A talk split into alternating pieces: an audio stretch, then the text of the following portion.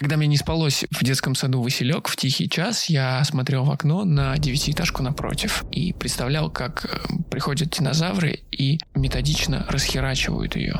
С тех пор, когда мне скучно, я всегда представляю, что приходят динозавры и что-нибудь методично расхерачивают.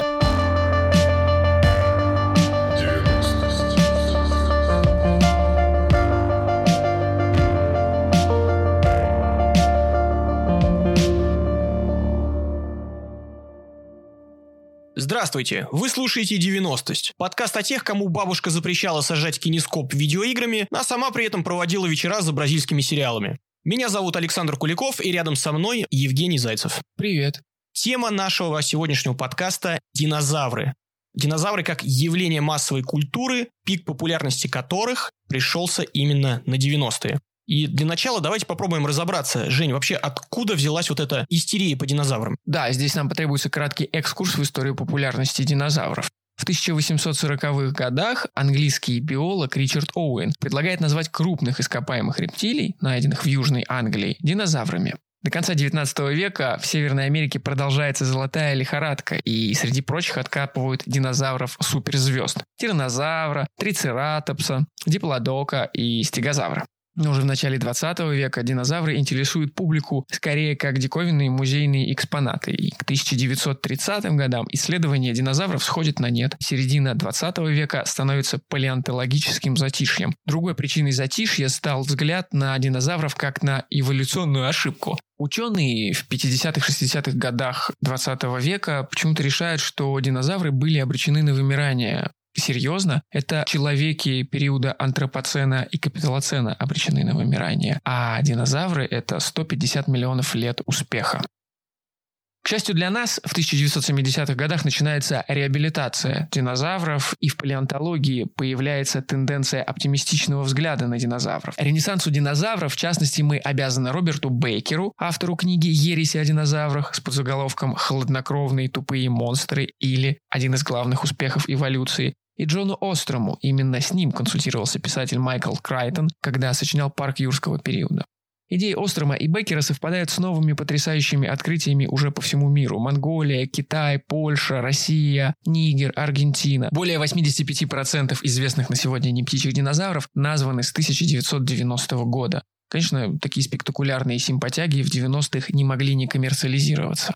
Ну и тут, по-моему, очевидно, что вот локомотивом коммерциализации динозавров в девяностых был, естественно, фильм «Парк юрского периода» по книге того самого Майкла Крайтона, о которой ты говорил. Я думаю, этот фильм смотрели все, кто рос в девяностых. У меня с ним интересная история связана, потому что родители мне после долгих, по-моему, упрашиваний в середине девяностых купили кассету, естественно, пиратскую, с этим самым «Парком юрского периода». И на кассете фильм был записан просто в отвратительном качестве. Просто ужасная экранка со всеми этими приколами, когда люди встают перед камерой, камерой и заслоняют экран, тени на экране, хруст попкорна, вот это все. Что оставалось? Я, естественно, смотрел вот эту ужасную экранку э, с гнусавым переводом. Если помнишь фильм, то там есть такая прям в первой части важная и такая культовая сцена, когда тираннозавр Рекс ночью под дождем, под ливнем нападает на машину, где сидят дети, двое, парочка героев. Естественно, из-за ужасного качества видео вообще не понимал, что там происходит, потому что там просто был черный экран, какие-то вспышки молнии, возгласы и крики в гнусавом самом переводе. Узнал, наконец, что действительно вот происходит в этом моменте, я благодаря комиксам «Парк юрского периода», потому что в девяностых Эгмонт России, издательство, выпустило комиксизацию в четырех номерах, дополненный сюжет, такое ощущение, что по оригинальному сценарию, даже по режиссерской версии фильма, писался комикс. Естественно, на страницах комикса эта сцена была удобочитаема и очень красочная. Ну, раз уж мы заговорили о той кассете с «Парком юрского периода», там еще один смешной момент был, потому что, если вы помните, в те годы кассеты всегда, как маршрутки, забивали под завязку. То есть, если осталось место после записи фильма, почему бы еще туда чего-нибудь не записать? Авось быстрее купит. И вот на этой самой кассете с «Парком юрского периода» был второй фильм. Он назывался «Остров динозавров». Ну, естественно, родители, когда покупали мне кассет, не подозревали подвоха, потому что, ну, «Остров динозавров», наверное, еще один классный фильм про динозавров. Но это оказался эротический фильм девяносто третьего года, жутко трэшовый, просто в лучших традициях кинотрэша дешевого. Там сюжет примерно такой. Группа американских военных из американской армии, их перевозят на вертолете, они там как-то проштрафились, их в американский штрафбат перевозят на вертолете. Вертолет терпит крушение на необитаемом острове, а на этом острове то живут только две категории существ. Первое – динозавры, а второе – полураздетые женщины-амазонки. Особенно классно было на контрасте с парком юрского периода, с его крутыми спецэффектами, вот этими там механизированными динозаврами, смотреть на динозавров в фильме «Остров динозавров», потому что там, чтобы ты понимал, резиновые игрушки брали и в масштабе их снимали на фоне актеров живых. Любая история про девяностые на любую тему заканчивается историей про эротический фильм. Ну вот у нас уже во втором подкасте подряд про Макдональдс ты прям про эротический фильм рассказывал. Кстати, послушайте этот подкаст, если еще не. По парку юрского периода вышло четыре комикса, полная комиксизация фильма. Но потом Эгмонт России начала выпускать еще одну серию комиксов американского издательства «Топс», которая называлась «Раптор». Это было прямое продолжение парка юрского периода первого фильма еще до того, как вышел киносиквел. Но, к сожалению, этот комикс ждала печальная участь, потому что вышло только два номера, и там буквально на самом интересном месте, видимо, он плохо продавался или еще что-то, историю оборвали, и дочитать я ее смог только с появлением интернета.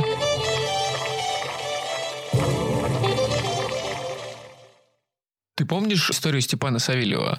В две тысячи шестнадцатом году мама одиннадцатилетнего мальчика из Москвы рассказала в Фейсбуке, что одноклассники смеются над ее сыном из-за увлечения динозаврами и конструктором. Там дальше были десятки тысяч поддерживающих лайков, и все кончилось вечерним Ургантом. В нашем детстве в начале и середине девяностых могли предъявить за то, что ты не отличаешь велоцираптора от тиранозавра. Перейдем от собственных субъективных и чувственных позиций все-таки к какой-то аналитике. Как так получилось, что в Россию тоже пришла мода на динозавров? В России бум динозавров тоже начался с парка юрского периода, но было еще одно событие, которое прошло совершенно точно в Москве, и по нашим сведениям проходило еще в других городах России, в частности в Питере точно. Это была выставка «Земля динозавров», которая проходила в Москве в парке «Сокольники». Только представьте себе, огромные, движущиеся, реалистичные, механические динозавры в России девяностых. Там было пол Москвы на этой выставке. Как это все происходило? Стоял огромный темный ангар, в котором американцы из компании Dynamation разместили своих огромных роботизированных динозавров. Там их было около десяти штук. На выставку стояла очередь. В интернете даже сохранились кадры, хроники некоторых посетителей, которые снимали все происходящее на видеокамеру. И есть даже архивные видео, как эту выставку монтировали. Очень интересно. Все это можно посмотреть у меня в Твиттере, в трейде. Мне вот стало интересно побольше узнать об этой компании Dynamation, которая этих динозавров в Москву привезла. И оказалось, что эту компанию основал еще в конце восьмидесятых бывший летчик гражданской авиации, американец. Он с помощью инженеров и японских технологий наклепал вот этих вот механических роботов-динозавров. Поначалу они выставляли своих роботов в различных торговых центрах для привлечения покупателей, детям нравилось. Потом переключились на музеи. И даже в начале девяностых, как оказалось, в Белом доме в Америке происходит на Пасху какое-то мероприятие, когда все там ищут пасхальные яйца. И вот даже возле Белого дома стояли динозавры фирмы Dynamation.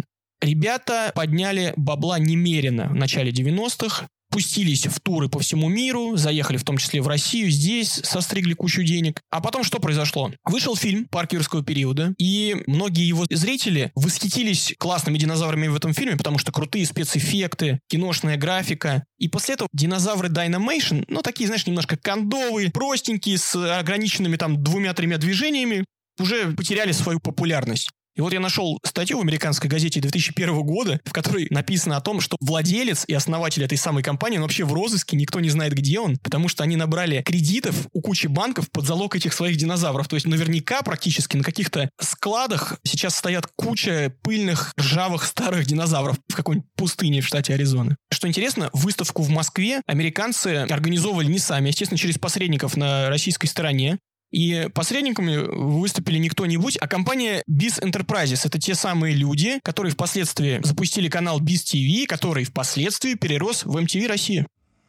И самое забавное, что у небезызвестной группы «Нана» есть песня «Динозавры», клип на которую снимали в до боли знакомых декорациях выставки в Сокольниках. Показывали тоже его по биз ти ви. Он сейчас есть на Ютубе, можете посмотреть. Жаль, с таким гигантским ростом их не пригласить домой. Динозавры, динозавры, знай, жуют спокойно лавры. Им, наверное, очень вкусно есть лавровые венки. Динозавры, динозавры, так чудесны, так забавны. Украшение природы и любимцы детворы. Динозавры, динозавры. Я тоже был на этой выставке, ничего не помню. После этой выставки у меня осталась фотография, полароид, я и трицератопс. Мы с тобой некоторое время назад выяснили, что у тебя есть точно такая же фотография с тем же самым трицератопсом. Самое забавное, что мы, похоже, выглядим на этой фотографии, и мы как минимум в джинсовых куртках вдвоем. Ну, стоит сказать, что в те времена мы не были знакомы, а познакомились только лет двадцать спустя.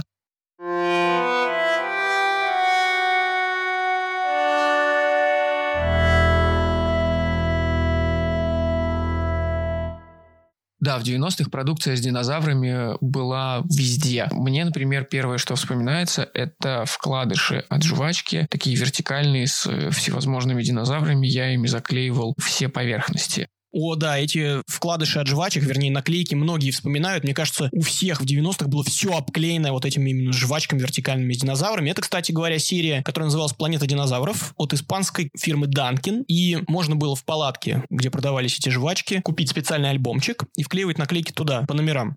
Ну, естественно, было много повторок, и многие клеили их куда попало, на холодильник, на комод, на лоб младшему брату. Я тоже пытался собрать всю серию, и я помню, что мне не хватало очень долго одной какой-то наклейки. В гостях у друга я увидел, что у него вот буквально на каком-то там комоде или на каком-то серванте наклеена та самая необходимая мне наклейка. Я его реально уговорил отодрать. Мы пытались, как настоящие ювелиры, отодрать так, чтобы наклейка не порвалась. Это получилось не очень хорошо, поэтому у меня в альбоме было тридцать пять шикарных наклеек, качественных, новеньких, и одна тридцать шестая мятая, рваная, там наполовину разодранная. Но, кстати, я знаю, что многие так делали, я много таких историй слышал, когда реально недостающие наклейки искались по друзьям, по соседям, и, возможно, да, они находились в самых неожиданных местах. Еще у меня была вот одна история, связанная с продукцией по динозаврам из девяностых. Мне очень нравились в девяностых импортные йогурты, если не ошибаюсь, фирмы Фрутис, которые продавались сразу блоком, и на картонке, которая соединяла блок там из четырех йогуртов, была картинка с динозавром, всегда с разными, и предлагались стереоочки, такие банальные, где одна линза красная, другая зеленая, и через эти стереоочки можно было посмотреть на объемного три дэ динозавра. Я совершенно об этих йогуртах забыл. Потом уже во взрослом возрасте вспомнил и стал судорожно искать, что это были за йогурты вообще, как они назывались. Не мог вспомнить. Как-то всплыло в разговоре с коллегой на работе. И она мне говорит: слушай, а у меня сохранилась, по-моему, этикетка от этих динозавров. И буквально на следующий день она мне принесла упаковку от этого йогурта. Правда, она почему-то была разрезана на четыре части. Не знаю, зачем она ее хранила, но огромный просто респект. Увидел, что это был йогурт Заурус, ну то есть Завр, от фирмы Фрутис. Кстати, недавно я еще писал в своем твиттере большой тред про фигурки из киндер-сюрпризов, всеми любимые, и узнал интересную вещь, что у многих фигурок, оказывается, существует лор, то есть своя история и даже сюжет, который объединяет этих героев. И, конечно же, одной из любимых серий фигурок в киндер-сюрпризах девяностых были динозаврики-строители, помните, такие в желтых касках? И вот я заказал на eBay комикс микроскопический, размером меньше ладони, который тоже лежал в шоколадных яйцах. Из этого комикса узнал историю этих динозавров. Вообще, оказывается, что в киндерах было три серии динозавров. Самые первые динозаврики, так называемые пляжные динозавры, они были такие голенькие и с различными пляжными там элементами, с ракушками. И вторые динозавры, это как раз динозавры-строители, которые дошли до России. И третий динозавр, это Dino Family, это такая семья, там есть бабушка-динозавр, малыши-динозавры. Такие динозавры уже цивилизованные, как вот в сериале «Динозавры», который по тэ вэ шесть шел. Как ты думаешь, какова была средняя продолжительность жизни особи динозавра? тридцать лет. Действительно, самый возрастной из всех найденных тираннозавров прожил тридцать лет. То есть это анахронизм, правильно? Логическая несостыковка. Интересно. Да, ну то есть это просто такой антропоцентричный в очередной раз взгляд на динозавров. Так вот, к сюжету этого комикса про киндеры. Значит, по сюжету как раз к бабушке-динозавру прибегают детишки и спрашивают: бабушка, расскажи нам о наших далеких предках. Бабушка начинает рассказывать историю. Оказывается, что динозаврики из первой пляжной серии киндеров — это их далекие предки, которые жили миллионы лет назад. Динозаврики-строители — это не столь далекие, но тоже предки, которые построили их чудесные дома. То есть, понимаешь, к чему я веду, да? Что детям буквально в комиксе раскрывают, что их любимые фигурки из первых двух динозавриных серий к настоящему моменту уже мертвы. Давай тогда расскажем, почему одна из самых скандальных историй английского футбола периода пандемии коронавируса тоже родом из девяностых. Футбольный клуб «Арсенал» уволил своего маскота, Ганнерзавра. Чтобы уменьшить убытки, этой осенью руководство футбольного клуба уволило Джерри Куя, который двадцать семь лет ходил в огромной ростовой кукле Ганнерзавра. Ганнерзавр — это Тирекс в футболке Арсенала. А история — это родом из девяностых, потому что маскота в сезоне девяносто три девяносто четыре придумал одиннадцатилетний Питер Лавелл, большой фанат лондонского Арсенала и фильма «Парк юрского периода». Все ужасно огорчились, когда его уволили, болельщики стали собирать деньги на зарплату Ганнерзавру. В итоге Ганнерзавра вернули, но печаль капиталоцена в том, что динозавра-маскота вернули, а Джерри Куя нет. И теперь роль Ганнерзавра будут исполнять несколько других людей из соображения экономии. Ну, действительно, в девяностых просто какая-то повсеместная любовь к динозаврам наблюдалась не только, причем у детей и у взрослых, и это даже отражалось на героях вымышленных. Многие герои мультфильмов, фильмов и сериалов тоже фанатели от динозавров. Да, любовь к динозаврам — это такой устойчивый ландшафт массовой культуры девяностых. Чего говорить, главный герой главного ситкома всех времен и народов был палеонтологом, Росс Геллер из «Друзей». Ну, можно вспомнить еще, помнишь, мультсериал «Ох уж эти детки». Там все детки фанатели от динозавра Рептара. По-моему, в полнометражном фильме даже весь сюжет крутится вокруг того, что они едут смотреть шоу Рептара. Трусливый Тирекс из «Истории игрушек». Вспоминается мультсериал «Флинстоуны». У них там динозавры использовались в качестве бытовых приборов. Они там ими и пылесосили, и на стройке они у них там работали. В общем, эксплуатация, да, динозавров-кроманьонцы. Поскольку наш подкаст имеет ярко выраженные ностальгические вайбы, нельзя не вспомнить про книгу, про которую всегда вспоминают, когда говорят про ностальгию. Это книга Светланы Бойм «Будущее ностальгии». В этой книге Бойм говорит, что есть как будто бы два чистых типа ностальгии – реставрирующая и рефлексирующая. Реставрирующая, по ее мнению, совершенно точно плохая ностальгия, а рефлексирующая – определенно хорошая. И гибридным вариантом не бывать. Вот такая переходящая грань от простого к упрощенному концепция. Тебе, кстати, Кулич, будет интересно узнать, что Светлана Бойм уверена, что дети не ностальгируют. Но для нашего разговора важнее, что одна из глав ее книги, в которой она пишет про Набокова, Бродского, Кабакова, посвящена динозаврам. Бойм пишет: «Динозавры – идеальные животные для индустрии ностальгии, потому что их никто не помнит. Факт их вымирания является гарантией коммерческого успеха. Он позволяет обеспечить тотальную реконструкцию и потенциал глобального экспорта. Никто не будет оскорблен неправильным изображением динозавра, даже активисты по правам животных». Динозавромания началась как американская национальная навязчивая идея. Исследования природы и научные открытия были позже дополнены кинематографическими спецэффектами, которые слились воедино, чтобы воссоздать вымершее существо. Америка стала обетованной землей динозавров. Динозавр – единорог Америки. И далее в этой главе, проанализировав фильм «Парк юрского периода», Бойм подходит к нашей сегодняшней теме – динозаврам в массовой культуре. Тиранозавр на стальном арматурном каркасе уступил место массовой продукции пластиковым динозаврам тысяча девятьсот пятидесятых годов, симпатичным предвестником американской поп-культуры. Пластиковый динозавр стал игрушкой интернационального китча, практически не ломающийся, гибкий, сделанный из прогрессивного материала будущего. К тысяча девятьсот восьмидесятым годам компьютерные технологии смогли сделать доисторическое прошлое еще более ярким и возвышенным. Динозавр Тиранозавр Рекс стал своего рода хищником-предпринимателем, юрким и быстрым монстром глобального капитализма. Кулич, а почему тебе нравятся динозавры? Ты знаешь, я вот пытался ответить на вопрос, чем они меня привлекали в детстве. И, наверное, понял, что привлекали они меня и кучу других детей из-за двух факторов. Во-первых, в динозаврах всегда кроется загадка, потому что доподлинно еще много чего неизвестно. Никто не знает, от чего они точно вымерли. Вот недавно стало ясно, там, буквально там, десять лет назад, что динозавры многие были покрыты перьями, чего в девяностых никто представить себе не мог. Все время есть какая-то тайна, которую нужно постигать, а детей тайны очень привлекают. Ну и самое главное, наверное, что динозавры – это, если можно так сказать, правдивая сказка. То есть какие-то фантазийные, совершенно невозможно себе представить, что когда-то существовавшие огромные ящеры, которые ходили по нашей планете, ну то есть все атрибуты сказочных персонажей, но при этом достоверно известно, что они существовали в реальности. И вот эта вот фантастика, которая в реальности существовала, она поражает воображение детское. Я, во-первых, солидаризируюсь со всем тем, что ты сказал, а во-вторых, скажу, что мне нравятся динозавры, потому что во времена динозавров не было людей.